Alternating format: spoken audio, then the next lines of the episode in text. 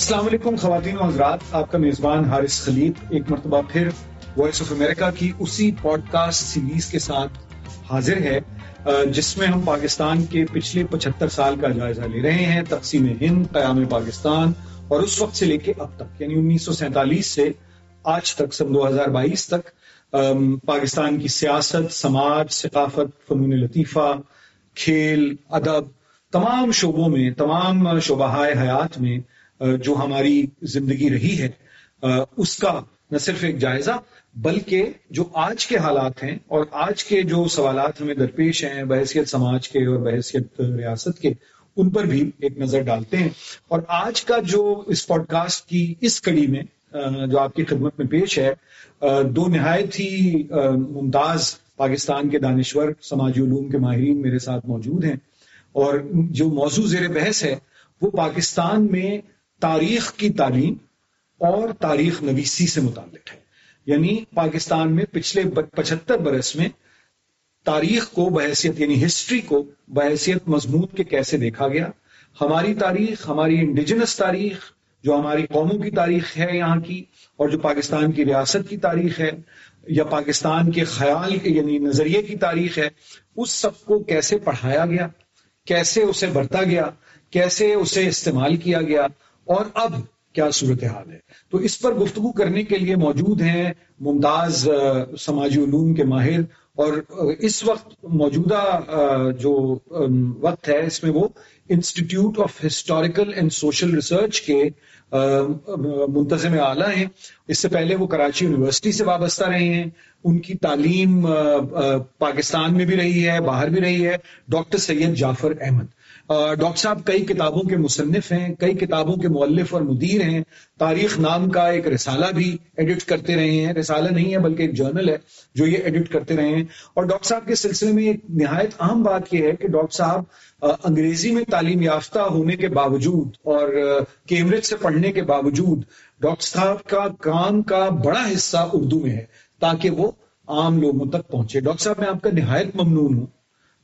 کہ آپ نے انگریزی کے ساتھ ساتھ ہماری اپنی زبانوں کو بھی ان میں بھی علم منتقل کیا اور آپ تشریف لائے آج۔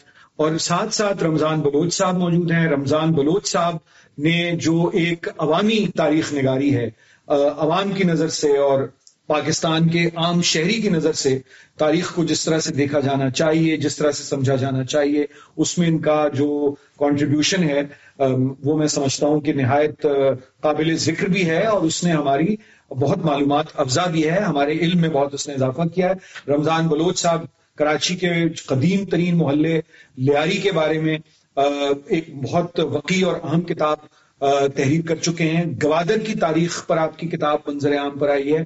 اور اس کے ساتھ ساتھ ان کا ایک تعلق رہا ہے، پاکستان میں جو جو عوامی تاریخ ہے، اس اس کو لکھنے میں، مرتب کرنے میں جو مسائل ہیں اور جو وہ ایک ریاستی بیانیے سے جب متصادم ہوتی ہے، تو ان سب سوالات کو بھی رمضان بلوچ صاحب نے اپنی نگارشات کا موضوع بنایا ہے۔ میں آپ کا بھی بہت ممنون ہوں کہ آپ نے وقت نکالا اور اس پوڈ کاسٹ میں تشریف لائے۔ میں اگر آپ اجازت دیں تو ڈاکٹر سعید جعفر احمد سے پہلا سوال اس سلسلے میں کروں کہ ڈاکٹر صاحب، پاکستانی ریاست میں جو ایک یعنی تاریخ کی طرف اور اریجر آف میموری کا جو ہم دیکھتے ہیں یعنی یادداشت کو مٹا دینے کی جو ایک خواہش ہے، اس کی بنیاد کیا ہے؟ مطلب ہمارے ہاں تاریخ کیوں نہیں پڑھائی جاتی؟ اور ہمارے ہاں تاریخ کو مست کرنا تو دور کی بات۔ چلیں، آپ بدل کے لکھ دیں کچھ، جیسے آج کل ہندوستان میں ہم دیکھ رہے ہیں کہ وہ تاریخ کو مست کرنے کا ایک عمل جاری ہے۔ ہمارے ہاں تو سرے سے تاریخ پڑھائی ہی نہیں جاتی، تو اس کی وجوہات کیا ہے دیکھیں، دو باتیں ہیں۔ پہلی بات تو یہ کہ پاکستان کا شمار اگر آپ موجودہ عہد کی دیگر ریاستوں کے ساتھ کریں تو یہ تمام ریاستوں کا عمومی مسئلہ ہے۔ اچھا۔ کہ وہ تاریخ کو ایک خاص نظر سے دیکھنا چاہتی ہیں اور تاریخ کو اس طرح سے لکھنا چاہتی ہیں کہ جس سے ریاست کا جو سیاسی پروجیکٹ ہے یا اس کا وجود ہے اس کی توثیق ہو۔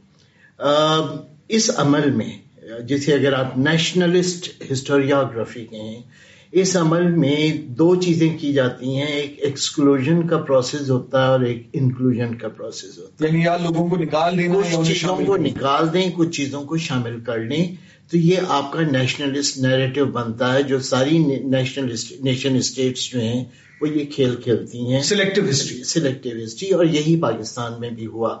ایک بات۔ دوسری بات یہ کہ پاکستان میں یہ سارا کچھ بہت ہی جابرانہ انداز میں ہوا۔ یعنی امریکہ میں جب وہاں کی سرکار کی طرف سے سلیکٹو ہسٹری لکھی جا رہی ہوتی ہے یا برطانیہ میں لکھی جا رہی ہوتی ہے تو وہ بہت ہی خوبصورت انداز میں لکھ رہے ہوتے ہیں we are a historical nation اور جب برطانوی یہ کہتے ہیں we are a historical nation تو مطلب یہ کہ فرانسیسی جیسے وہ کوئی ہسٹوریکل نہیں ہے یا دوسرے ہسٹوریکل نہیں ہے but we are you know historical nation اور ایک ہسٹری کا ایسا کانسیپٹ کہ جیسے ہماری قوم تو تھی ہی، شروع ہی سے۔ تو یہ، لیکن ہمارے یہاں یہ سارا کچھ زیادہ سختی کے ساتھ محسوس طریقے سے کیا جاتا ہے، جو کہ سب کو نظر بھی آتا ہے اور سب کو محسوس بھی ہوتا ہے۔ کیوں ایسا ہوتا ہے؟ میں یہ سمجھتا ہوں کہ دیکھیے، جو ریاستیں مضبوط ہوتی ہیں، انہیں اپنا نظریاتی تشخص صبح و شام بیان کرنے کی ضرورت نہیں ہوتی۔ سب ریاستوں کے نظریے ہوتے ہیں۔ ہمارے یہاں یہ کہا جاتا ہے کہ پاکستان اور اسرائیل دو ریاست، نظریاتی ریاستیں نارتھ کوریا بھی نظریاتی ریاست ہے، چائنا بھی نظریاتی ریاست ہے، امریکہ، برطانیہ بھی نظریاتی ریاست ہے، اسرائیل بھی نظریاتی ریاست ہے۔ سب ریاستیں نظریاتی ہوتی ہیں۔ کچھ ریاستوں کو اپنی نظریات کا صبح شام ڈھنڈورا پیٹنا ہوتا ہے، کچھ کو نہیں ہوتا۔ ڈھنڈورا انہیں پیٹنا ہوتا ہے جو اصلاً کمزور ہوتی ہیں اور وہ نظریے کے ذریعے سے لوگوں کو ان کی وابستگیوں کو حاصل کرنا چاہتی ہیں۔ اب پاکستان اسی کیٹیگری میں آتا ہے کہ ہمارے ہاں یعنی کمزور نظریاتی طور پر معاشی طور پر۔ ریاستی طور پہ ریاستی طور پہ کمزور کہ جو ریاست ان بنیادوں پر استوار نہیں ہوئی جو بنیادیں ریاست کو اعتماد فراہم کرتی۔ ٹھیک ہے نا؟ تو چنانچہ ایک مذہبی نظریہ لے کر اور اس کے ذریعے سے لوگوں کو بھی کنٹرول کرنے کی کوشش کی جاتی ہے۔ اسی کے ذریعے سے قومی بیانیہ ترتیب دیا جاتا ہے وہی میڈیا کے ذریعے فروغ دیا جاتا ہے وہ نظام تعلیم کے ذریعے فروغ دیا جاتا ہے اور اسی نظر سے تاریخ لکھی اور لکھوائی اور پڑھائی جا رہی ہوتی ہے۔ ڈاکٹر صاحب اول دن سے یہی ہے پاکستان؟ بالکل جی اول دن سے ایسا ہی ہے۔ اور آپ یہ سمجھیے کہ جو ہماری فرسٹ جنریشن ہسٹورینس کی تھی، وہ کیونکہ متحدہ ہندوستان کے زمانے میں پروان چڑھی تھی، تو ان کے اندر پھر کچھ پروفیشنلزم تھا۔ انہوں نے جس طرح کی ہسٹری لکھنا سیکھی تھی، مثلا اشتاق حسین قریشی صاحب ہیں، انہوں نے کیمبرج سے پی ایچ ڈی کیا تھا۔ تو وہ اور ان کی جنریشن کے دوسرے لوگ جو ہیں، جب وہ تاریخ لکھ رہے تھے، تو ذرا سلیقے سے قومی نظریے کو بیان کر رہے ہوتے تھے۔ بعد والوں نے اور زیادہ اس کو سمجھے کہ پولیٹیکل ٹون کے ساتھ بیان کرنا شروع کیا۔ اور پھر تو ہم نے یہ دیکھا کہ پاکستان میں ہسٹورینز پیدا ہونے کم و بیش ختم ہو گئے۔ آپ یہ دیکھیں کہ پچھلے تیس چالیس سال میں وہ پاکستانی ہسٹورینز جنہوں نے کوئی نام کمایا، وہ سب کے سب وہ تھے آلموسٹ سب کے سب وہ تھے جنہوں نے باہر جا کے اپنی تعلیم حاصل کی، باہر بیٹھ کے تحقیق کی اور کتابیں چھاپی حفیظ ملک صاحب کو لے لیجیے، افتخار ملک صاحب کو لے لیجیے، خالد بن سعید صاحب کو لے لیجیے، عائشہ جلال کو لے لیں، فضانہ شیخ کو لے لیں یو نیم اٹ جتنے وہ ہسٹورینس ہیں جن کی کتابیں ڈسکس ہوتی ہیں اوریجنل ورکس کے طور پہ، یہ سب کے سب وہ ہیں جو پاکستان میں رہ کے یہ کام نہ کر سکے۔ پاکستان میں رہ کے صرف لکیر کا فقیر بنا جا سکتا تھا، اور وہ ہم نے بہت پروڈیوس کیے جو ہمارے یہاں تحقیقی ادارے بنے۔ انہوں نے کوئی اوریجنل ریسرچ نہیں کی، انہوں نے کمپائلیشن کا کام کیا۔ قائد اعظم پیپرز جو ہیں وہ قائد اعظم کی تقریریں اور ان کے بیانات وغیرہ کمپائل کرتے رہے اس کی اپنی ایک اہمیت ہے۔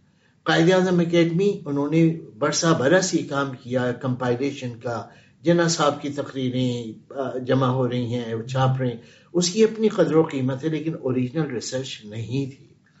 رمضان گلوک صاحب میں آپ کی طرف آتا ہوں۔ جی۔ یہ بتائیے کہ جو آپ نے جو کام کیا اور اس میں ظاہر ہے کہ وسائل کی پاکستان میں ایک بہت کمی رہتی ہے سنجیدہ علمی کام کرنے کے لیے۔ جی۔ کیا مسائل درپیش تھے آپ کو اپنا اپنا کام مکمل کرنے میں یا یہ کتابیں لکھنے میں یا تحقیق کرنے میں تاریخ سے متعلق؟ دیکھیں ہمارے ملک میں جو تاریخ کے ساتھ جو مذاق کیا جاتا ہے اس کی جو ہے وضاحت تو ڈاکٹر صاحب نے کر دی ہے۔ اور میں سمجھتا ہوں کہ ہسٹری ایز اے سبجیکٹ اس سے جو ہے ہم دور ہوتے جا رہے ہیں۔ جو تاریخ پڑھانی چاہیے یا بتانی چاہیے لوگوں کو، وہ عقائد سے بالکل مختلف ہے۔ جو واقعی یا جو ہے، عمل پذیر ہے ہمارا ان پچہتر سالوں میں میں سمجھتا ہوں کہ ہم حقیقت سے، حقیقی دنیا سے جو ہے پیچھے ہٹتے جا رہے ہیں۔ ہمیں پتہ نہیں چلتا کہ عقائق کیا ہیں۔ کچھ ایسا کنفیوژن ہے معاشرے میں کہ ہم سوچ نہیں پاتے کہ اگر یہ نظریاتی ملک ہے، اگر یہاں کسی نظریے کو فالو کر کے جو ہے ہم آگے بڑھ رہے ہیں، تو کیا اس نظریے سے پہلے کچھ نہیں تھا یہاں پر؟ اس ملک میں جو ہے یہ ہندوستان کا وہ حصہ ہے اور ہم اس حصے میں یہاں رہتے ہیں جہاں میری پیدائش ہوئی ہے، جہاں میں پلا بڑا ہوں۔ یہاں پر جو ہے پاکستان کی جو ہے جو جو مسلم لیگ کی جو تحریک ہے اس کے اثرات اتنے نہیں تھے جتنا کہ شمالی ہندوستان یا اور علاقوں میں ہوا۔ تو اس لیے ہم تک وہ باتیں نہیں پہنچی ہیں کہ بھائی نظریہ پاکستان ہے کیا۔ تو اس کے لیے جو ہے، جب ہم نے پڑھنا شروع کیا تو ہمیں بڑا کنفیوژن ہوا کہ ہم لائبریری میں جاتے ہیں، جو کتابیں ہم پڑھنا چاہتے ہیں، وہ کتابیں ہیں نہیں۔ اور جو ہم پڑھ رہے ہیں، جو ہمیں پڑھنے کے لیے دیا جاتا ہے تو اس میں تو ایک مخصوص نظریہ ایک نیریٹو ہے، جس کی طرف ہم جو ہے جو ہماری نئی نسل کو جو ہے، وہ پتہ نہیں کس طرف لے جا رہا ہے۔ میں سمجھتا ہوں کہ شروع میں جیسے آپ نے پہلے کہا پوائنٹ آؤٹ کیا آپ نے، کہ شروع دن سے ایسا ہے۔ تو کیا ہوم ورک نہیں کیا گیا تھا؟ کیا ہم اس وقت جب ایک نیا معاشرہ بنانے یا نیا ڈھانچہ بنا رہے تھے، تو ہمارے ذہن میں یہ بات نہیں تھی کہ ہم یہاں کیا کرنے جا رہے ہیں؟ ہماری جو ہے تاریخ کی کیا پوزیشن ہوگی؟ یہاں پر جو ہے جو آگے بڑھنے کے جو چانسز ہیں، وہ کس حد تک عوام تک اس کی رسائی ہوگی؟ تو یہ کچھ باتیں ہیں، کچھ بنیادی باتیں ہیں جو میرا خیال ہے کہ شروع میں ہم نہیں کر سکے۔ اور آج ہم پچہتر سال کے بعد ہم بھگت رہے ہیں۔ میری میری اپنی عمر پچہتر سال سے کچھ زیادہ ہی ہے۔ لیکن میں سمجھتا ہوں کہ ان پچہتر سالوں میں ہم نے جو ہے ترقی کی طرف یا روشن خیالی کی طرف یا حقیقی دنیا کی طرف ہم نے بہت کم قدم اٹھائے ہیں اور ہم جذبات میں اور اب پتہ نہیں ایک نیریٹو بن گیا ہے یہ ریاستی نیریٹو ہے یا اس میں اور لوگ بھی تو شامل ہو گئے نا جو ہمارے ایجوکیٹڈ طبقہ ہے اس میں تعلیم کی اشرافیہ اشرافیہ ہے۔ مفاد میں ہے اور پھر میڈیا کا بہت بڑا کردار ہے۔ تو یہ یہ جو ہے لائبریری میں اب بھی آپ جائیں تو آپ کو وہ کتابیں نہیں ملیں گی جن کی آپ کو خواہش ہے۔ نسیم اجازی کی کتاب۔ دیکھیں، ہم نسیم اجازی کے دور سے نکل گئے لیکن اب بھی جو ہے پریکٹیکلی ہم یہ سمجھ رہے ہیں کہ نسیم اجازی کا دور واپس آ گیا۔ اب کرش چندر اور منشی پریم چند اور یہ راجندر سنگھ بیتی یا منٹو، یہ اب پرانے پرانے لوگ ہو گئے ہماری نوجوان نسل ان سے واقف نہیں ہے۔ تو یہ ہمیں کہاں لے جا رہے ہیں؟ یہ تو پچہتر سال میں تو ہماری سمجھ میں نہیں ہے میرا ضمنی سوال رمضان بلوچ صاحب آپ سے یہ ہے کہ پھر جب آپ نے لکھا جی۔ تو اس کی جو اس کے جو ماخذ تھے جو سورسز تھے وہ کیسے حاصل کیے؟ دیکھیں وہ اویلیبل دستیاب بھی اگر نہیں تھے۔ جی جی۔ تو آپ کو پھر کہیں زیادہ تو گدو محنت کرنی پڑی نہیں، دیکھیں ایک فرق ہے۔ میرا کام ریسرچ ورک نہیں ہے۔ میں نے تو اپنی آبیتی لکھی ہے۔ میں نے تو اپنی کہانی لکھی ہے۔ میں نے لیاری کی کہانی لکھی ہے۔ میں نے کراچی کے جو ہے، کراچی کی کہانی لکھنے کی کوشش کی ہے۔ میں نے کیا دیکھا وہ میں نے لکھا ہے۔ میرے ارد گرد کیا ہو رہا تھا؟ سماجی طور پر، ثقافتی طور پر، معاشرتی طور پر میں نے کیا دیکھا، کیا محسوس کیا؟ وہ میرے محسوسات ہیں۔ تو چونکہ کوئی ریسرچ ورک انوالو نہیں تھا اس لیے میں مجھے تو اتنی دشواری نہیں ہوئی کیونکہ میں میری کتاب جو ہے یاداشت پر مبنی ہے۔ میں نے کوشش گوادر کی جو آپ کی کتاب ہے۔ ہاں گوادر کے بارے میں۔ گوادر کے بارے میں دیکھیں ریسرچ میرا خیال ہے بہت کم ہوا۔ اس کے لیے ہم نے جو ہے جب یہاں پر جو ہے سید جو میں اپنے ضو راشمی لائبریری ہے، وہاں سے جو ہے، میں نے جو ہے، مجھے کچھ کتابیں ملی، کچھ برٹش گزٹ ملے۔ لیکن یہاں پر جو جب میں گیا اپنے یہاں لوکل، جیسے یہاں کراچی کی اور بھی لائبریریز ہیں، تو وہاں ایسی کتابیں نہیں ملی۔ جو اس طرف جو ہے، ہسٹری پر ہمیں گوادر کی ہسٹری بتایا، گوادر میں کیا ہو رہا تھا ماضی کیا ہے؟ تو اس میں زیادہ برٹش جو ہے رائٹرس کے جو ہے ورکس ہیں ان کے سورسز ہم نے استعمال کیے۔ یہ بلوچ صاحب نے جو بات کی ڈاکٹر صاحب ڈاکٹر جعفر احمد صاحب یہ مجھے کچھ سبالٹن ہسٹری کا خیال آیا جس کا ایک پورا سلسلہ ہے اور اورل ہسٹری کا پورا ایک تصور ہے۔ یہ آپ ان کا کام میں تو سمجھتا ہوں کہ بہت اہم ہے۔ انہوں نے اس کو بہت ہی انکسار سے کہا۔ کہ میں نے تو اپنی یادداشتیں تحریر کر دی لیکن جن لوگوں کی نظر سے وہ کتابیں گزری ہیں، ان کو اندازہ ہے کہ وہ ایک اورل ہسٹری ہے جس کو ریکارڈ ہونے کا کام ہو رہا ہے۔ اور ایک سبالٹن ہے مطلب ایک پورا ایک سلسلہ ہے۔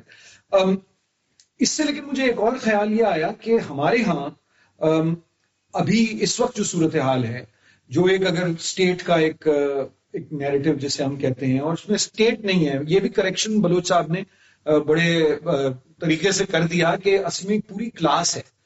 کچھ ایسے مفاد پرست طبقات ہیں۔ محض ریاست کہہ کے ایک ایبسٹریکٹ بات ہو جاتی ہے نا، کیونکہ ریاست جہاں ایک سالڈ چیز ہے، وہیں ایک ایبسٹریکٹ چیز بھی ہے۔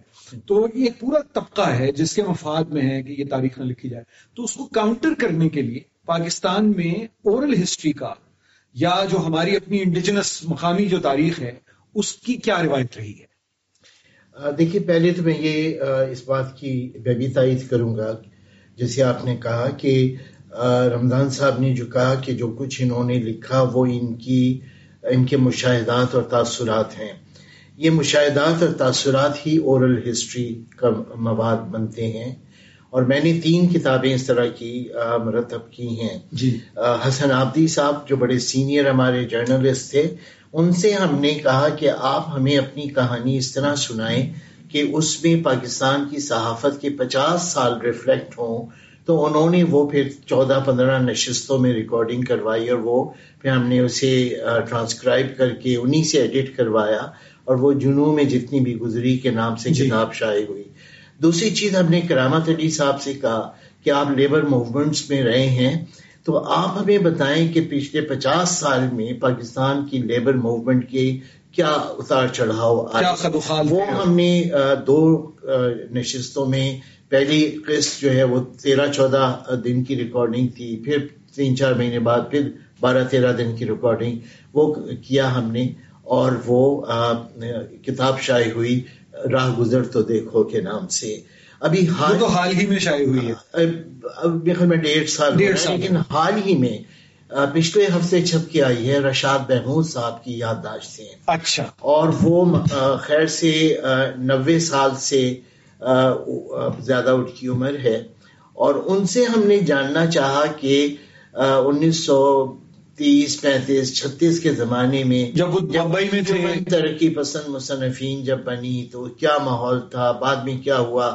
اور وہ پھر کمیونسٹ پارٹی کے ایک ورکر بھی بنے یہاں آئے عوامی لیگ میں رہے نیشنل عوامی پارٹی میں رہے۔ اور وہ شیشے کا کاروبار یا آئینہ سازی کا کاروبار کرتے ہیں تو وہ ہم نے ان کی کتاب شائع کی ہے نگاہ آئینہ ساز میں کے نام سے۔ اور یہ ان کی جی۔ میموائرس ہیں۔ یہ اورل ہسٹری ہے۔ جس کے اندر ہم ان کی ذات کے اوپر کوئی زیادہ نہیں بلکہ ان کے زمانے کے اوپر ان کے زمانے پر فوکس کر رہے ہوتے ہیں۔ اور وہ یہ سب کچھ یہ وہ لوگ ہیں جو خود نہ لکھتے۔ رمضان صاحب نے تو خود لکھ بھی دیا۔ یہ لوگ ان چیزوں پہ نہ لکھتے یعنی حسن آبدی صاحب بہت ہی اچھے رائٹر تھے، شاعر، ادیب، افسانہ نگار، لیکن وہ کبھی بھی اپنی میمارس نہ لکھتے۔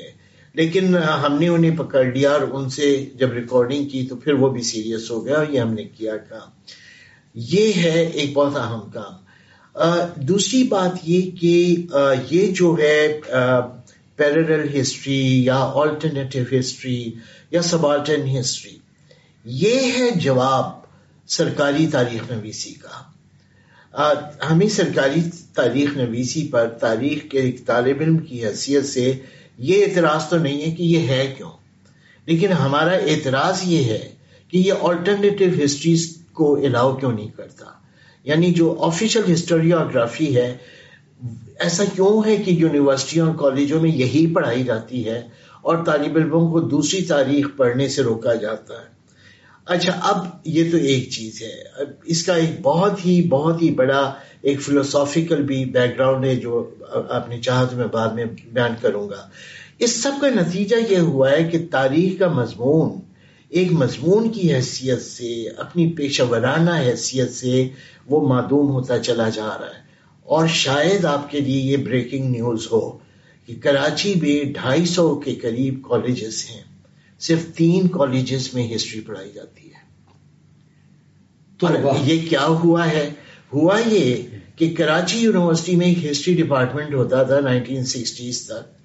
اور اس میں یورپین ہسٹری اور انڈین ہسٹری اور مسلم ہسٹری سب پڑھاتے تھے۔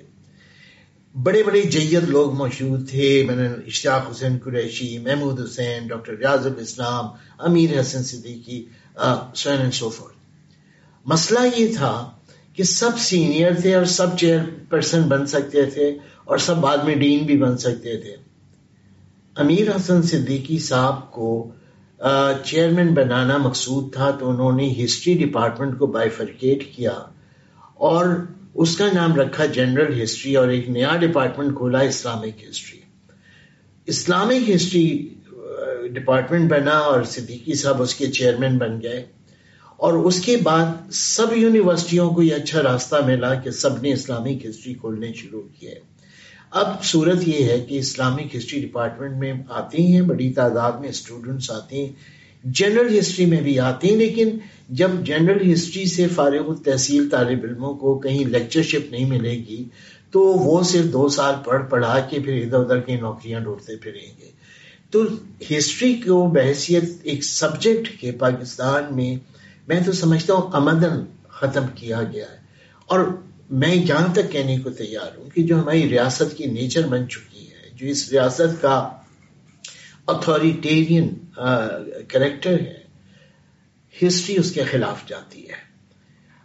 ہسٹری ان معاشروں میں پنپتی ہے جن معاشروں کے اندر جمہوری قدریں ہوتی ہیں، جہاں پہ کریٹیکل انکوائری کی گنجائش ہوتی ہے۔ جن معاشروں کے اندر ڈفرینٹ جو جو نیریٹوس ہیں ان کی گنجائش موجود ہوتی ہے، لیکن جہاں پہ گنجائش ہی موجود نہ ہو ایک ہی نیریٹو ہو اور وہی انفورس کرنا مقصود ہو تو پھر وہاں پہ تاریخ ایک سبجیکٹ کے طور پہ نہیں پنپتی اور یہی وجہ ہے کہ یا تو ہمارے ہسٹورینس نے باہر جا کے اپنا ہنر دکھایا صحیح معنوں میں، یا پھر وہ ہیں کہ جنہوں نے بہت باغیانہ راستہ اختیار کیا، وہ یونیورسٹیوں سے نکالے گئے یا یہ کہ یونیورسٹیوں میں ان کی کھپت نہیں ہے، اور پھر انہوں نے اپنے گھروں میں بیٹھ کے تاریخ ڈاکٹر مبارک کری ہمارے ملک کے بہت ہی میں سمجھتا ہوں کہ محترم تاریخ نویس ہیں جنہوں نے دو بہت بڑے کام کیے۔ ایک تو یہ کہ انہوں نے خود آلٹرنیٹو ہسٹری لکھی اور دوسرا یہ کہ انہوں نے پڑھنے والوں کو طالب علموں کو سیاسی کارکنوں کو یہ باور کرایا کہ تاریخ صرف حکمرانوں کی نہیں ہوتی تاریخ سے سیاسی تاریخ نہیں ہوتی معاشروں کی تاریخ ہوتی ہے رویوں کی تاریخ ہوتی ہے ایٹیٹیوڈس کی تاریخ ہوتی ہے کھانے کھانے پینے کے پینے کی تاریخ ڈریس کوڈ کی تاریخ ہے آرکیٹیکچر کی تاریخ ہے۔ آپ یقین کریں کہ میں جب جہاں جہاں مجھے ایکسیس حاصل ہے میں کراچی پاکستان اسٹڈی سینٹر میں پڑھاتا رہا چونتیس پینتیس سال اٹھارہ سال میں وہاں کا ڈائریکٹر تھا۔ ہم نے وہاں پہ تاریخ کے یہ مختلف جو گوشے ہیں یہ پڑھائے۔ اور میں آئی بی اے میں آج کل پڑھاتا ہوں میں اسٹوڈنٹس کو جب اس طرف لے آتا ہوں پھر اسٹوڈنٹس جو ہسٹری لکھ کے لاتے ہیں وہ میری بھی آنکھیں کھول دیتے ہیں۔ رمضان بلوچ صاحب آپ نے نسیم اجازی صاحب کے ناولوں کا ذکر کیا۔ جی جی۔ اور آپ نے ایرتورل کا ذکر کیا جو یہ آٹھ سو برس پہلے کے کب کتنے برس پہلے کے وہ ترک ام، سپہ سالار اور پھر بادشاہ بنے اور انہوں نے اس- ایک سلطنت، ایک ترک سلطنت کی بنیاد ڈالی جسے آج کل ہم سمجھتے ہیں پاکستان میں فکشن دیکھ دیکھ کے کہ وہ نہ جانے کس قسم کی کوئی ایک آئیڈیل اسلامی ریاست تھی جو کہ وہ نہیں تھی، جو لوگ تاریخ سے واقف ہیں۔ لیکن نسیم اجازی صاحب نے بھی کردار اسی طرح کی تشکیل دیے۔ تو یہ مجھے بتائیے کہ یہ فکشن کیوں غالب آ گیا؟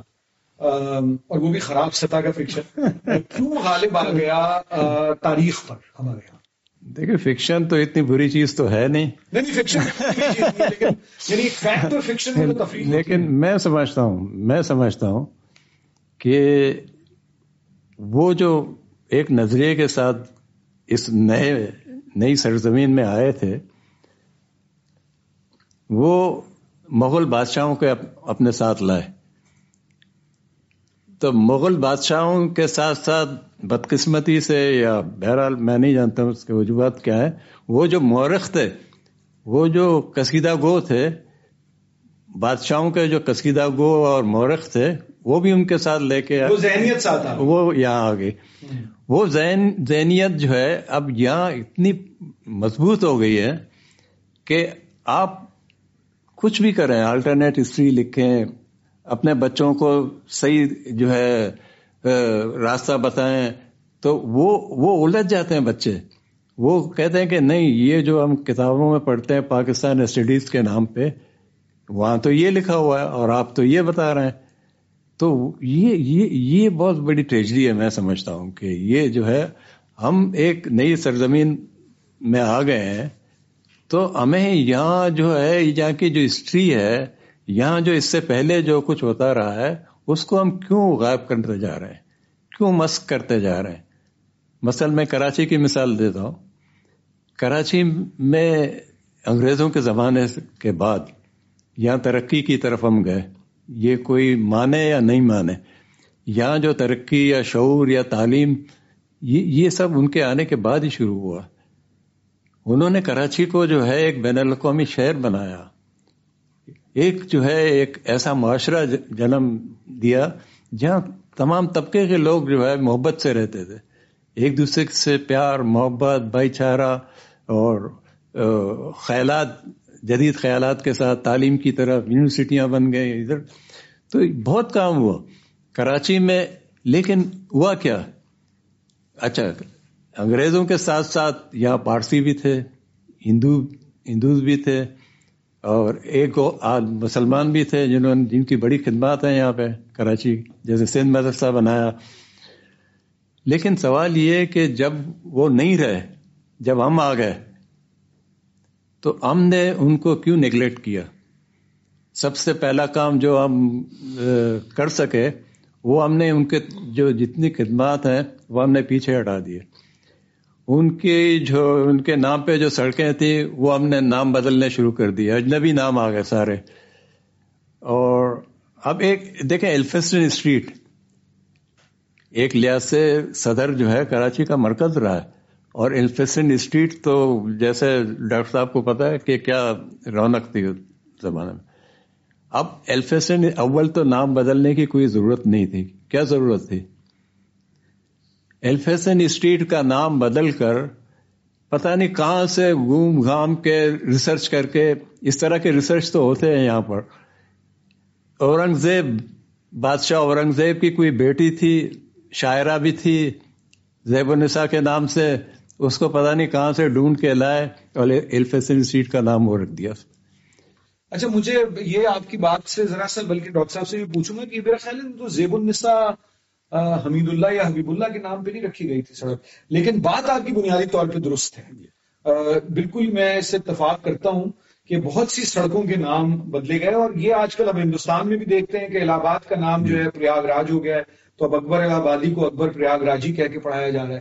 تو لیکن رمضان بلوچ صاحب یہ کچھ تھوڑا سا ہم آگے ہیں یہ بالکل آپ کی بات بجا ہے کہ یہ پورا ایک ایک طرح سے ایسے علاقوں پہ ایک ایسے نظریے کا نفاذ ہوا جس کے بہت سے لوگوں کا پنجاب کے کچھ حصے کو چھوڑ کے باقی پاکستان میں بہت سے لوگوں کا یا تو تعلق نہیں تھا جیسے سندھ میں تو خاصا تعلق تھا کیونکہ انیس سو اڑتیس میں سندھ نے پاکستان کے ساتھ الحاق کا پاس کر دی تھی ہاں۔ جی ایم سید کے زیر جی۔ اثر لیکن آپ کی بات درست ہے کہ جو ایک انڈیجنس کلچر اور جی۔ جو ہماری زبانیں ہیں اور ہماری جو ثقافت ہے قومی زبانیں قومی ثقافتیں ان کو ان, ان, ان کو کچلا گیا ان اور ان کو مٹانے کی کوشش کی گئی۔ مگر اب آپ کو کچھ صورتحال میں بہتری نظر آ رہی ہے آپ کو یہ نظر آ رہا ہے کہ تاریخ نہ پڑھائے جانے کے باوجود بہت مزاحمت ہے۔ اور لوگ اپنی شناخت کا بھی اور اپنی اپنی لسان کا بھی اور اپنی ثقافت کا بھی اظہار کر رہے ہیں نئے سرے سے۔ دیکھیں تھوڑی سی وضاحت میں کر دوں زیب النساء کے نام سے۔ وہ جو زیب النساء حمید اللہ ہے بہت لوگوں نے یہی کہا۔ کہ بھئی یہ وہ زیب النساء ہے جو میرے کی ایڈیٹر تھی جی جی۔ یہاں پر۔ لیکن ایسا نہیں۔ لیکن اگر وہ ہوتی تو ہمیں زیادہ خوشی ہوتی کہ ان ٹھیک ہے۔ ٹھیک ہے نا؟ ہم نے کھوج لگایا کیمسی میں گئے جہاں سے یہ نام ٹرانسفر ہوا۔ تو پتا چلا نہ یہ نہیں نہ یہ زیب النساء ہے نہ وہ زیب النساء ہے۔ کوئی کوئی رہتا پتا نہیں ہے صرف زیب النساء کے نام پہ کر دیا۔ لیکن ہمارے جو دانشور ہمارا جو دانشور طبقہ ہے جو ہمارے رائٹرس ہیں وہ انسسٹ کرتے رہے کہ یہ وہاں شہزادی کے نام پر ہے تو یہ یہ جو مائنڈ سیٹ بن گیا نا آپ کا سوال یہ کہ آپ کو امید ہے یا کوئی کوئی ایسا نہیں میں نے آپ سے پوچھا یہ کہ مزاحمت جو ہے جی, جی۔ پھر بھی یعنی یہ جو پورا ایک نفاذ تھا جی, جی۔ بیانیے کا ریاست کی طرف سے جی۔ یا کچھ مخصوص طبقات کی طرف سے یا مخصوص زبانیں بولنے والوں کی جانب سے تو اس کی مزاحمت بھی تو بہت سامنے آئی ہے۔ تو آپ کو امید ہے اس مزاحمت سے کہ یہ سب کچھ بدلے گا؟ دیکھیں گھٹن تو بہت ہے۔ نہ صرف ہسٹری کے شعبے میں بلکہ ہر شعبے میں جو ہے یہاں گھٹن ہے نا امیدی ہے۔ لیکن ایسے لوگ ہیں ہسٹری پر ڈاکٹر مبارک علی کا نام لیا گیا ابھی اچھا کے کے عزیز صاحب ہیں۔ مرڈر آف ہسٹری لکھ کر جو ہے وہ جنہوں نے پاکستان کی نصابی کتب کا پہلا ایک کیا۔ مطلب جب ہم سنتے ہیں یا ہم پڑھتے ہیں تو پتہ چلتا ہے کہ اب جو ہے اب بھی ہیں ایسے لوگ۔ ایسے سرپرے دیوانے لوگ اب بھی ہیں جو یہ چاہتے ہیں کہ یہ معاشرہ جو ہے روشن خیالی کی طرف جائے حقیقت کی طرف جائے۔ خوابوں میں جذباتوں میں ہم کیسے گزارا کر لیں گے؟ ہم نے دو تین نسلیں تو تباہ کر دی ہیں۔ ہم آنے والی نسلوں کو بھی ہم تباہ کرنے جا رہے ہیں، تو ہمیں تو کچھ نہ کچھ کرنا ہے۔ یہ جو ہے، ڈاکٹر مبارک علی جیسے لوگ کے کے عزیز جیسے لوگ اور پیدا کرنے ہیں، تاکہ وہ جو ہے آگے بڑھ کر لوگوں کو عقائد کی طرف لے جائیں۔ ڈاکٹر صاحب، یہی سوال آپ سے ڈاکٹر جعفر احمد، کہ یہ فرمائیے کہ اس سب کے باوجود یعنی ہم نے جو بتایا، آپ نے آپ نے جو فرمایا کہ پچہتر سال سے پہلے دن سے ہی تاریخ کو ایک خاص طرح سے دیکھنے کا اور ایک خاص طرح سے اس کی تعلیم دینے کا اور ایک خاص طرح سے نصاب مرتب کرنے کا۔ ٹھیک ہے، وہ مختلف ادوار میں پہلے سے زیادہ معاملہ زوال کی طرف جاتا رہا، مگر پہلے دن سے پالیسی یہی رہی۔ کوئی بہتری کی امید ہے؟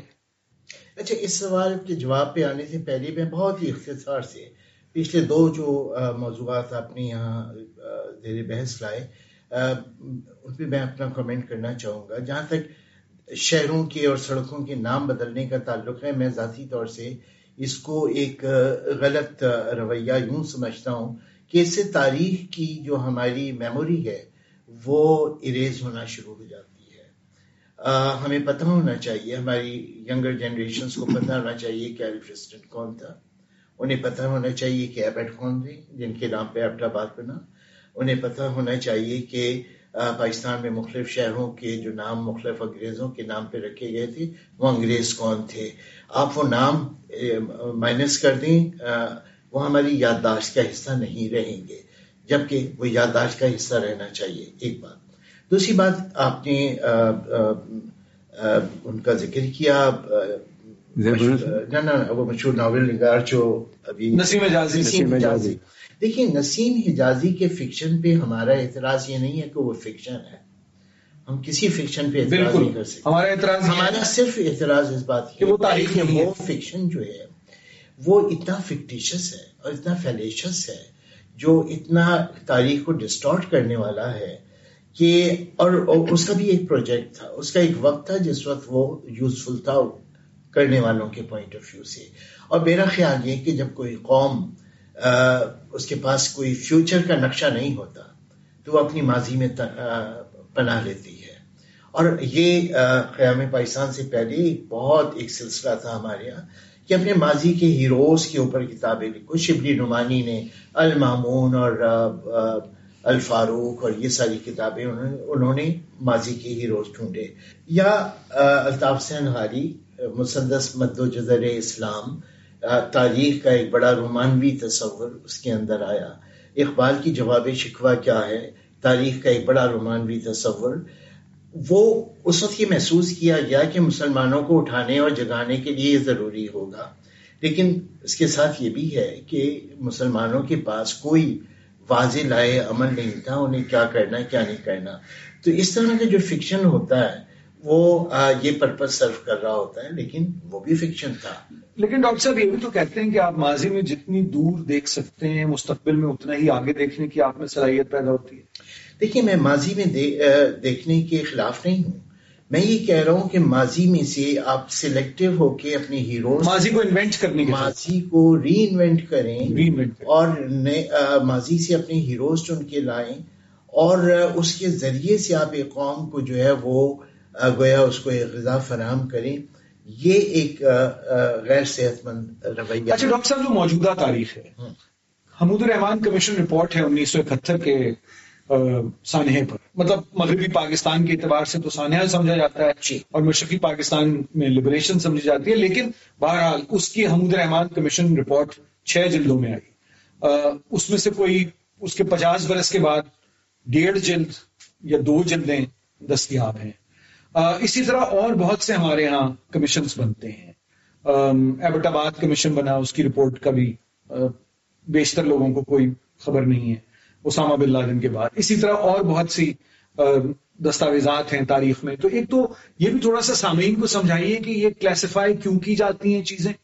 اور پھر جب بھی کلیسیفائی کیا جاتا ہے تو باقی دنیا کے ملکوں میں تو ہم نے دیکھا ہے کہ کچھ خاص مخصوص مدت کے بعد چاہے وہ پچیس برس ہوں، پچاس برس ہوں اسی برس ہوں، انہیں پوری طرح کھول دیا جاتا ہے ڈی کلاسیفائی کر دیا جاتا ہے۔ ہمارے ہاں ایسا کیوں نہیں ہے؟ تو ایک چھوٹا سا تکنیکی بات کا جواب کہ کلاسیفیکیشن اور ڈی کلاسیفیکیشن کیا ہوتی ہے اور ہمارے ہاں کیوں نہیں ڈی کلاسیفائی کیا جاتا؟ دیکھیں، جو بھی اسٹیٹ سے ریلیٹڈ ڈیٹیلز ہوتی ہیں، ان میں بہت ساری باتیں سیکرٹ ہوتی ہیں۔ یہ سمجھا جاتا ہے کہ یہ باتیں اس وقت پبلک نہیں ہونی چاہیے۔ ہر ملک اپنے لیے قانون بنا لیتا ہے۔ پاکستان میں تیس سال تک کا امبارگو ہے کہ تیس سال تک وہ کلاسیفائڈ رہیں گی اور پھر وہ ڈی کلاسیفائی ہو جائے گی۔ برطانیہ میں بھی تیس سال ہے امریکہ میں بھی تیس سال ہے۔ اچھا وہاں چیزیں جب کھل جاتی ہیں تو وہ پبلک کنزمپشن کے لیے پبلک ڈومین میں آتی ہیں۔ انڈیا سے متعلق جتنی دستاویزات تھیں وہ انڈیا آفس لائبریری میں آ گئیں۔ اسی طرح سے امریکہ سے ریلیٹڈ جو تھیں ہمارے پاکستان میں امریکی سفارت خانے کی رپورٹیں، یہ وہ سارا کچھ وہاں۔ اور جو انٹیلیجنٹ ہسٹورینس ہیں، وہ وہاں پہنچے ہوتے ہیں رائٹ ٹائم پہ کہ سب سے پہلے وہ ان دستاویزات سے فائدہ اٹھا لیں۔ عائشہ جلال نے لندن میں بیٹھ کے اور اپنی پہلی کتاب جو ان کا تھیسس تھا پی ایچ ڈی کا سول اسپوکس مین وہ اسی دستاویزات پہ بنا۔ جب امریکہ کی دستاویزات کھلی تو وہ وہاں پہنچ گئیں اور انہوں نے اسٹیٹ آف مارشل رول لکھ ڈالی۔ پاکستان میں بھی دستاویزات کھلتی ہیں تیس سال بعد، لیکن کیبنٹ ڈویژن uh, کا ایک uh, شعبہ ہے جو یہ دیکھتے ہیں کہ کون سی ابھی بھی uh, کلاسیفائڈ رکھنے کی ضرورت ہے۔ تو بہت ساری چیزوں کو کلاسیفائی رکھا جاتا ہے، بہت ساری چیزیں ڈی کلاسیفائی ہو جاتی ہیں۔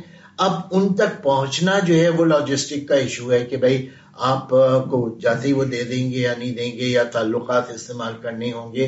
کیونکہ میرے علم میں ہے کہ دو تین لوگوں نے جو ہے پاکستان کی فرسٹ ٹین ایئرس کا جو پیریڈ ہے، اس میں کیبنٹ کی جو ڈسکشنس ہیں، ان کو استعمال کیا ہے اپنے تھیسس کے لیے۔ Hamood ur-Rahman commission report is a different thing Hamood ur-Rahman commission report تو پبلک کو بتانے کے لیے بنوائی گئی تھی کہ ہوا کیا مشرقی پاکستان میں۔ اور وہ تو اوپن ہونی ہونی تھی۔ اس کو یا لیاقت علی خان کے مرڈر کے اوپر اگر کوئی رپورٹ بنتی تو وہ تیس سال چھپانے کے لیے تو نہ ہوتی۔ حمد الرحمان کمیشن رپورٹ کے بارے میں یہ ہوا کہ جب وہ بن گئی 1974 میں حمد الرحمان صاحب نے بھٹو کو دے دی۔ تو بھٹو صاحب نے یہ سوچا کہ اس سے ایک تو فوج کے لیے امبیرسنگ ثابت ہوگی یہ، اور دوسری پاکستان کی کچھ فورن کنٹریز کے ساتھ جو ہیں وہ تعلقات متاثر ہوں گے۔ بڑے سوالات ہیں نا کہ بھائی امریکہ نے کتنی ہیلپ کی، کتنی نہیں کی؟ چائنا زبانی طور سے بہت ہیلپ کر رہا تھا۔ عملاً اس نے کتنی کی نمبر آف کوشچن سو انہوں نے اس کو چھپا کے رکھا۔ مزے کی بات یہ کہ حمود الرحمان کمیشن رپورٹ منظر عام پہ یوں آئی کہ ہندوستان کے ایک رسالے انڈیا ٹوڈے نے اس کا ایک بڑا پورشن چھاپ دیا۔ اب وہ ہمارے لیے اتنی امبیرسنگ بات تھی کہ یار یہ چیز جس کی کہا جاتا ہے کہ صرف دو اور تین کاپیاں بنائی گئی تھیں، وہ انڈیا کیسے پہنچ گئی چنانچہ مشرف صاحب نے یہ فیصلہ کیا کہ نہیں، اسے آپ ڈی کلاسیفائی کر دو۔ اور پھر وہی ہوا جو بیوروکریسی کا طریقہ ہوتا ہے کہ وہ فائل کھولے گئے اور والیومس کھولی گئی اس میں سے کچھ چیزیں جو ہیں انہوں نے کہا یہ ڈی کلاسیفائی کر دیتے ہیں، باقی انہوں نے کہا نہیں، انہیں فردر چھپا کے رکھو۔ اس سے ہمارے بیرونی تعلقات خراب ہوں گے۔ سو، جتنی چھپی، وہ بعد میں کتابی شکل میں بھی چھپ کے آ گئی۔ تو رپورٹس کا تو یہ قصہ ہے۔ رمضان بلوچ صاحب، ہمارے کچھ میری جب پختونخوا کے حوالے سے گفتگو، خیبر پختونخوا کے تاریخ کے حوالے سے گفتگو ہو رہی تھی، اسی پوڈ کاسٹ کی ایک کڑی میں، تو بہت ایک دلچسپ بات سامنے آئی۔ ہے میرے علم نہیں ہے کہ وہ پوڈ کاسٹ میں ہوئی یا جب ہم اس پوڈ کاسٹ سے پہلے بیٹھے ہوئے تھے، تو ہمارے جو شریک تھے گفتگو کے، انہوں نے کہا کہ جلیاں والا باغ پہ تو گفتگو ہوئی، پنجاب میں، لاہور میں، اسلام آباد میں، کراچی میں، اور ہم میں سے بہت سے لوگ سمجھتے ہیں کہ وہ بہت ہی ایک کلونیل وائلنس کا ایک بہت بڑا تکلیف دہ واقعہ ہے جو امرتسر میں، اور جو انڈیجنس سورسز ہیں، وہ کہتے ہیں کہ کم از کم بارہ سو عورتیں، بچے، جوان اس میں شہید ہوئے۔ لیکن بھابڑا کا جو میسکر ہے، جو انیس سو اڑتالیس میں ہوتا ہے جب اور اس وقت ظاہر کے پاکستان کے قیام کے بعد، اس کی پاکستان کی تاریخ میں کوئی گنجائش نہیں۔ ویسے تو جلیا والا باغ کی بھی کم ہے، مگر ادب کے ذریعے سے یا دیگر حوالوں سے ہم تک جلیا والا باغ کی تاریخ پہنچ جاتی ہے۔ مگر بھاپڑا اس طرح کی جو واقعات ہیں جو سندھ میں بھی ہوئے بڑے پیمانے پر بلوچستان میں بھی ہوئے اڑتالیس کے بعد سینتالیس کے بعد بھی اور سینتالیس سے پہلے بھی جیسے ون یونٹ کی پوری ایک تاریخ ہے۔ جی۔ تو اس سلسلے میں کوئی کام ہو رہا ہے اس وقت تاکہ چاہے وہ اورل ہسٹریز پر مبنی ہو یا وہ اس اس دور کی تاریخ کو سائنسی اعتبار سے لکھنے کا کام ہو؟ آپ کی نظر میں ہے کوئی ایسا کام جو ہمارے یہاں مقامی طور پہ ہو رہا ہو؟ میرا خیال ہے سندھی زبان میں یہ کام ہو رہا ہے۔ یہ جو آری تحریک ہے یہاں بھی تو تحریکیں چلی ہیں نا۔ جی۔ پاکستان بننے کے بعد بھی تحریکیں جی۔ چلی ہیں اس سے پہلے بھی چلی ہیں۔ تو آری تحریک بھی ایک بہت آپ دیکھیں۔ آری تحریک جو سندھی کسانوں کی تحریک ہے۔ جی۔ جتوئی صاحب کے۔ حیدر بخش حیدر بخش جتوئی صاحب کے۔ تو ایسی بہت ساری تحریکیں چل چلتی رہی ہیں یہاں پر۔ اچھا بلوچستان میں بلوچستان میں جو ہے سرداروں کے خلاف بھی جو ہے تحریکیں چلتی رہی ہیں، لیکن کم، وہ انٹینسٹی کم ہوئی تھی، کیونکہ سپورٹ وہاں، ایک تو آبادی کم ہے بلوچستان کی، اور پھر جو ہے قبائلی جو ہے، وہاں مائنڈ سیٹ ہے۔ اس کے باوجود وہاں پہ ریزسٹنس تو ہوا ہے، لیکن وہ کھوج کون لگا ہے؟ اب کھوج لگانے کے لیے جو ہے، اب نئی نسل کے کچھ جو لوگ ہیں رائٹرس ہیں وہ نظر بالکل نظر آ رہے ہیں وہ ریسرچ کر رہے ہیں۔ یہ یہ اور بات ہے کہ ریسرچ کے لیے مواد کم ہے لیکن امید ہے کہ وہ کہیں نہ کہیں جا کر پہنچ جائیں گے۔ بہت بہت شکریہ رمضان بلو صاحب۔ آخری سوال ڈاکٹر صاحب آپ سے یہ ہے کہ کچھ آپ کو جو نئے ہمارے لکھنے والے ہیں جیسے اپنے علی رضا کی کتاب آئی ہے ریولیوشنری پاسٹ اسی طرح اور بھی ہمارے دوست ہیں جو اس طرح کا کام کر رہے ہیں۔ تو آپ کو کچھ امید نظر آ رہی ہے کہ نوجوانوں میں، ڈاکٹر طارق رحمان کی بائی دے ایک تازہ کتاب پاکستان کی چاروں جنگوں سے متعلق آئی ہے اور وار ہسٹری انہوں نے ایک ایک طرح سے لکھی ہے۔ حالانکہ ان کا شعبہ مختلف رہا ہے، لیکن وہ بھی اس پہ مائل ہوئے کہ یہ لکھا جائے۔ تو آگے کی امید کیا ہے؟ دیکھیے، مجھے ایسا لگتا ہے کہ جو سرکاری ادارے ہیں، یونیورسٹیاں کالجز وغیرہ وہاں تو زیادہ ہمیں امید نظر نہیں آتی۔ انڈیویجولس آپ کو مل جائیں گی۔ Multan university Peshawar university Quaid Azam university ان یونیورسٹیوں میں انڈیویجولس ہیں جو اچھی انہوں نے تاریخیں لکھی ہیں آبجیکٹو لکھی ہیں۔ لیکن دو لیول پہ اور بھی کام ہے ایک تو یہ کہ کچھ ایریاز آئیڈینٹیفائی ہو رہے ہیں۔ جیسے سندھیانی تحریک پہ ہم نے کچھ ابھی کروانا شروع کیا ہے۔ سندھاری تحریک کے اوپر چیزیں ہوئی ہیں۔ ہم نے حیدرآباد جتوئی صاحب کی ساری رائٹنگس اکٹھا کروائی ہیں اور وہ کچھ ساڑھے پانچ سو چھ سو صفحے کی بڑی کتاب بن گئی ہے۔ اسی طرح سے پٹ فیڈر کسان تحریک کے اوپر کچھ کام کروانے کی شروعات ہوئی ہیں۔ پٹ فیڈر جو بلوچستان جی جی بالکل ضیاء کے زمانے میں۔ پھر ہش نگر کی ان تحریکوں کے اوپر کام کچھ ہو رہے ہیں وہ امید افزا ہیں۔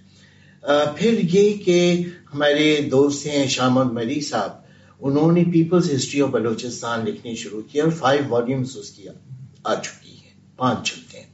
اور اس میں انہوں نے جو فرسٹ والیوم ہے وہ انڈس ویلی سے بھی پہلے کا جو زمانہ ہے بلوچستان کا مہرگڑھ کا۔ مہر گڑھ کا وہاں سے فوکس کرنا شروع کیا ہے۔ تو میرا خیال ہے کہ ایک تو یہ انڈیجنس ہسٹری کی طرف ہمارے لوگ مائل ہو رہے ہیں۔ دوسرا یہ کہ آپ نے علی رضا کا ذکر کیا یا مثلا ان کی جنریشن کے اور لوگ ہیں کامران استر ہیں یہ لوگ ہیں۔ ان لوگوں کو ایک اضافی الہان نیاز میں جب قائد اعظم یونیورسٹی کا ذکر کر رہا تھا تو انہی کی طرف میرا دماغ گیا تھا۔ تو یہ وہ لوگ ہیں علی رضا وغیرہ جنہیں باہر جا کے باہر جا کے جو ماڈرن ٹولز آف ریسرچ ہیں، ان سے استفادے کا موقع ملا تو یہ ایک یعنی ایڈیشنل فائدہ ہوا۔ اور یہ اب آلٹرنیٹو ہسٹری بننا شروع ہوئی ہے۔ یہ ہے پازیٹو تھنگ نیگیٹو تھنگ یہ ہے، جو آپ نے رمضان صاحب سے پوچھا کہ اوور آل کوئی ریزنٹمنٹ کچھ ہے، کچھ نہیں؟ دیکھیے، پچھلے پچیس تیس سال سے پاکستان میں جو رائٹ ونگ پاپولزم کا ابھار ہوا ہے اور اس میں آپ کی مڈل کلاس انوالو ہوئی ہے، جس کے مناظر ہم صبح شام ٹی وی پہ آج کل دیکھ بھی رہے ہیں۔ سوال یہ پیدا ہوتا ہے کہ یہ کتنے آلٹرنیٹو ہیں۔ یہ وہی ٹریڈیشنل مائنڈ سیٹ ہے جو روایتی پاکستان اسٹڈیز نے دماغ بنائے تھے۔ ان دماغوں کی عکاسی ہے جو آپ اپنی سڑکوں پہ اور اپنی شاہراہوں پہ دیکھ رہے ہیں۔ بہت بہت شکریہ ڈاکٹر جعفر احمد۔ رمضان بلوچ صاحب، میں آپ کا بہت ممنون ہوں۔ ڈاکٹر صاحب، آپ کا بھی بہت ممنون ہوں کہ آپ دونوں نے وقت نکالا۔ اور سامعین، یقیناً یہ بھی ایک ایسا ہی پہلو ہے، اس ہر پوڈ کاسٹ میں تشنگی رہ جاتی ہے، ہر پوڈ کاسٹ کی ہر کڑی میں۔ لیکن کچھ بنیادی سوالات ہم نے اٹھانے کی کوشش کی۔ پاکستان میں تاریخ کی تعلیم اور تاریخ نویسی کے سلسلے میں۔ اور مجھے یقین ہے کہ آپ کے لیے یہ گفتگو معلومات افزا رہی ہوگی۔ اور جو سوالات ہمارے ماہرین نے آج اٹھائے ہیں، ان کے جواب تلاش کرنے کی، جواب کھوجنے کی آپ ضرور کوشش کریں گے۔ بہت بہت شکریہ۔ کبھی شکریہ۔ اس پوڈ کاسٹ میں پیش کی جانے والی گفتگو شرکا کی ذاتی رائے پر مبنی ہے۔ وائس آف امریکہ کا اس سے متفق ہونا ضروری نہیں۔ پاکستان کی آزادی کے پچہتر سال۔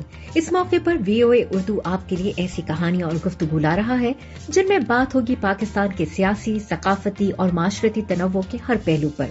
ہم پیش کریں گے مختلف نقطۂ نظر اور فکر انگیز خیالات۔